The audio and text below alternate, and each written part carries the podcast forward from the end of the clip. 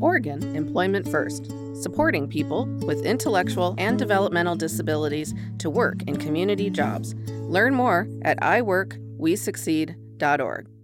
Hi, and welcome to the Oregon Employment First podcast. I'm Angela Yeager, Communications Officer with Employment First. This episode, we are discussing the COVID 19 vaccine rollout for Oregonians with intellectual and developmental disabilities, their family members, and support staff. Joining me today is Chelas Kronenberg, Case Management Services and Supports Manager for the Office of Developmental Disabilities. Shalis has been working closely with the Oregon Health Authority and other partners on COVID 19 efforts for people with intellectual and developmental disabilities, including the rollout of the vaccine for the IDD population. She is here today to discuss the vaccine rollout specific to the IDD service system. Welcome, Chelas. Hi, Angela. Thanks for having me today. No problem. Thanks for joining us. So, thanks to the advocacy of people with intellectual and developmental disabilities, their families, providers, and others, people with intellectual and developmental disabilities and their unpaid or paid caregivers were included in Oregon Health Authority's Phase 1A priority group for the COVID 19 vaccine. Chelas, can you tell us a little bit about how the vaccine rollout first happened for people with IDD and their families and support staff? Certainly. In October and November, we started, we as in the Office of Developmental Disability Services, started collaborating with the Oregon Health Authority on plans to roll out the vaccines to people with intellectual and developmental disabilities, as well as their caregivers and people who they live with. We worked on resources and information to share about the vaccine with people. We worked on fact sheets to be used by providers, by services coordinators, and personal agents, as well as family members and advocates in helping individuals with intellectual and developmental disabilities learn facts about the vaccine. We really emphasized that this is a choice that each person can make in whether they accept the vaccine or choose not to. So that is the focus of those communications that we shared. We worked with our community developmental disability programs or CDDPs, as well as our brokerages who were absolutely vital in helping with the communication about vaccines to the individuals that they support we also worked with the Oregon Health Authority on enrolling some of our adult group home and adult foster care home providers into what's called the Federal Pharmacy Partnership Program. This is a program where the federal pharmacies, which are CVS and Walgreens, coordinated vaccines to go specifically to people living in adult group homes. The pharmacies were going and coordinating vaccine clinics right at the group home or at their administrative offices specific to individuals living in those settings. So that was another thing that we helped to coordinate. Have you heard about the Employment Outcome System? Doesn't sound exciting, I know, but it is. The Employment Outcome System, or EOS website, puts you in control. Go to eos.oregon.gov and you can look at info and outcomes for agencies providing employment services to people with developmental disabilities in Oregon. You can look up providers in your county and compare their numbers on employment services. So, all of this, as you noted, was happening during the holidays and it happened really quickly. We had, you know, just a few weeks really to start rolling out a response and start preparing for the vaccine rollout. So, Chelas, can you talk about some of the challenges of this rollout? Certainly. And as you mentioned, Angela, all of this coordination and vaccine rollout happening at the same time of the holidays didn't help. As soon as Oregon realized that they were going to be receiving vaccines, we had a couple of weeks to figure out the coordination of how the vaccines would reach people with intellectual and developmental disabilities. As you may have heard, the first effort was getting vaccines to people in nursing facilities and at the same time quickly figuring out how to make the vaccines available to people with intellectual and developmental disabilities. There was a lot of communication that rolled out from our office as well as from the Oregon Health Authority and our work with the local public health offices was instrumental in getting this completed. The local public health authorities quickly coordinated vaccine clinics and worked with our community developmental disability programs and our brokerages to identify individuals with intellectual and developmental disabilities, their caregivers, and help to communicate out that these vaccine clinics were happening. There was also a little bit of confusion in terms of who specifically was eligible for phase 1A, which was that first group of people who were eligible to receive the vaccine. We worked really hard with the Oregon Health Authority and with our advocates to ensure that all of the individuals with intellectual and developmental disabilities, as well as their caregivers, were included into that first phase 1A, and that the local public health authorities, the community developmental disability programs, and their providers all understood that's where that people were included in the phase 1A. Yeah, and as you noted, Chelas Office of Developmental Disability Services and our partners and advocates worked really hard during that time to try to work out some of the issues that were happening and ensure that people with intellectual and developmental disabilities and their support staff had access to the vaccine. So tell me about some of the wins, some of the achievements that ODDS was able to achieve. Sure. And I would go back and reiterate that our collaboration and our ability to communicate with the local public health offices and with the Oregon Health Authority, that was a huge win. We've developed some really great relationships working with those other entities.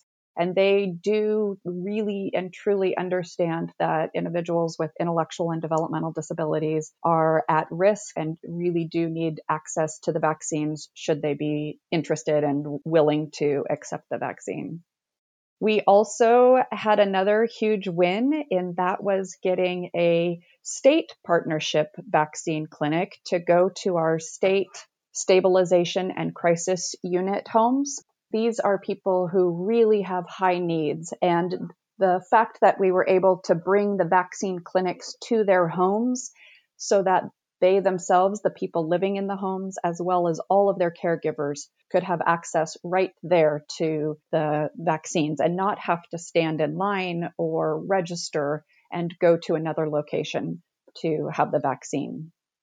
Another win, I would say, is working with the Oregon Health Authority to coordinate having the coordinated care organizations or the CCOs be facilitating the state partnership vaccine clinics to the rest of our adult group homes who had not yet had access to the vaccine and to our foster care homes and all of the people living and working within those entities.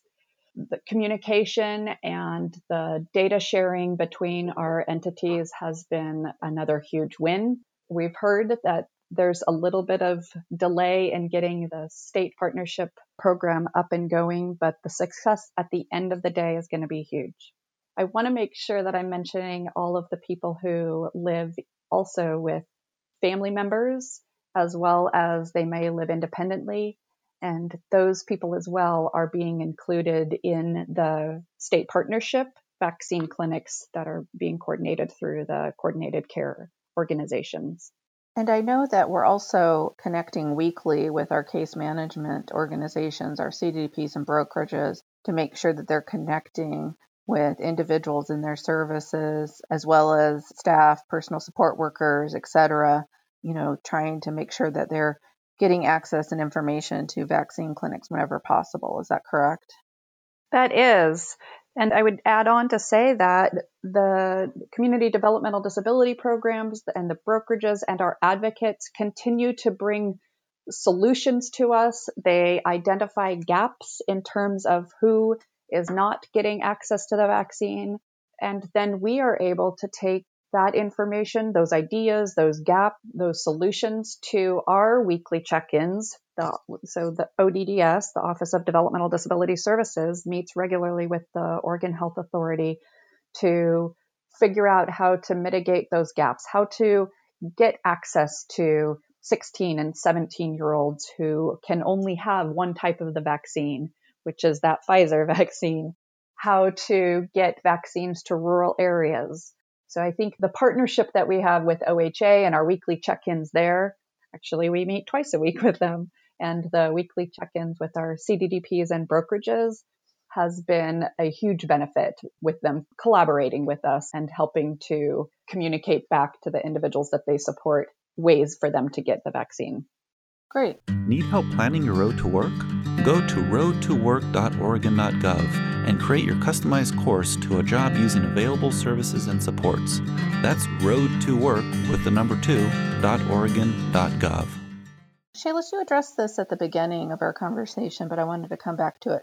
And what about the issue of choice? How is ODDS, the Office of Developmental Disability Services, addressing the really important topic of people with intellectual and developmental disabilities having a choice whether to get the vaccine? Yeah, that's such a great point. Thanks, Angela.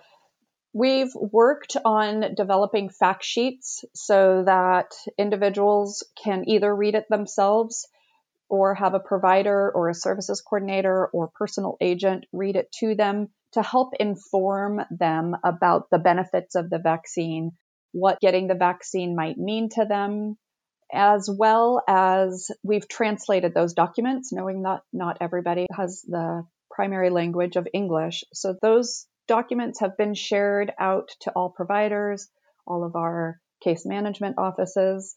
We've also stressed to providers that it's really the individual's choice to get the vaccine. We don't want any unintended persuasion of getting the vaccine or not getting the vaccine to come across, that it really needs to be that neutral conversation that people are having with individuals who have intellectual and developmental disabilities so that they are independently making that choice or that their guardian is making a choice along with them. And also, I think that, you know, of course, when it first rolled out, some folks might have been a little bit hesitant. And, and so that conversation continues to happen, correct? Even after maybe some people who originally, you know, weren't so sure about getting the vaccine, they might change their mind later. Absolutely. And that's one of the things that we continue to discuss internally is ensuring that people who do change their mind later, maybe a month later or two months later, still have access to a vaccine clinic and that we are intentionally thinking forward so that it's not a one time choice. So we want them to be able to think about it if, if that's what they need and make that choice later. Great. Shayla, is there anything else you'd like to add that I may have forgotten to ask? I think the only thing at this point that I would add, Angela, is our appreciation for the community developmental disability programs, the brokerages, and all of the providers, as well as all of our advocates, the advocates who really are pushing hard to make sure that all individuals with intellectual and developmental disabilities and their caregivers have access within this first round of vaccines. We couldn't have done it without the collaboration of all of those entities um, working alongside us to ensure that people have choice, that they have access, as well as the caregivers who support them. Yeah, it really does take a village, right? It's the whole IDD community coming together on this to make things happen. Oh, absolutely. It sure does. Well, thank you so much, Shayla, for joining us today. This has been the Employment First podcast. Thank you for listening. Thank you for having me.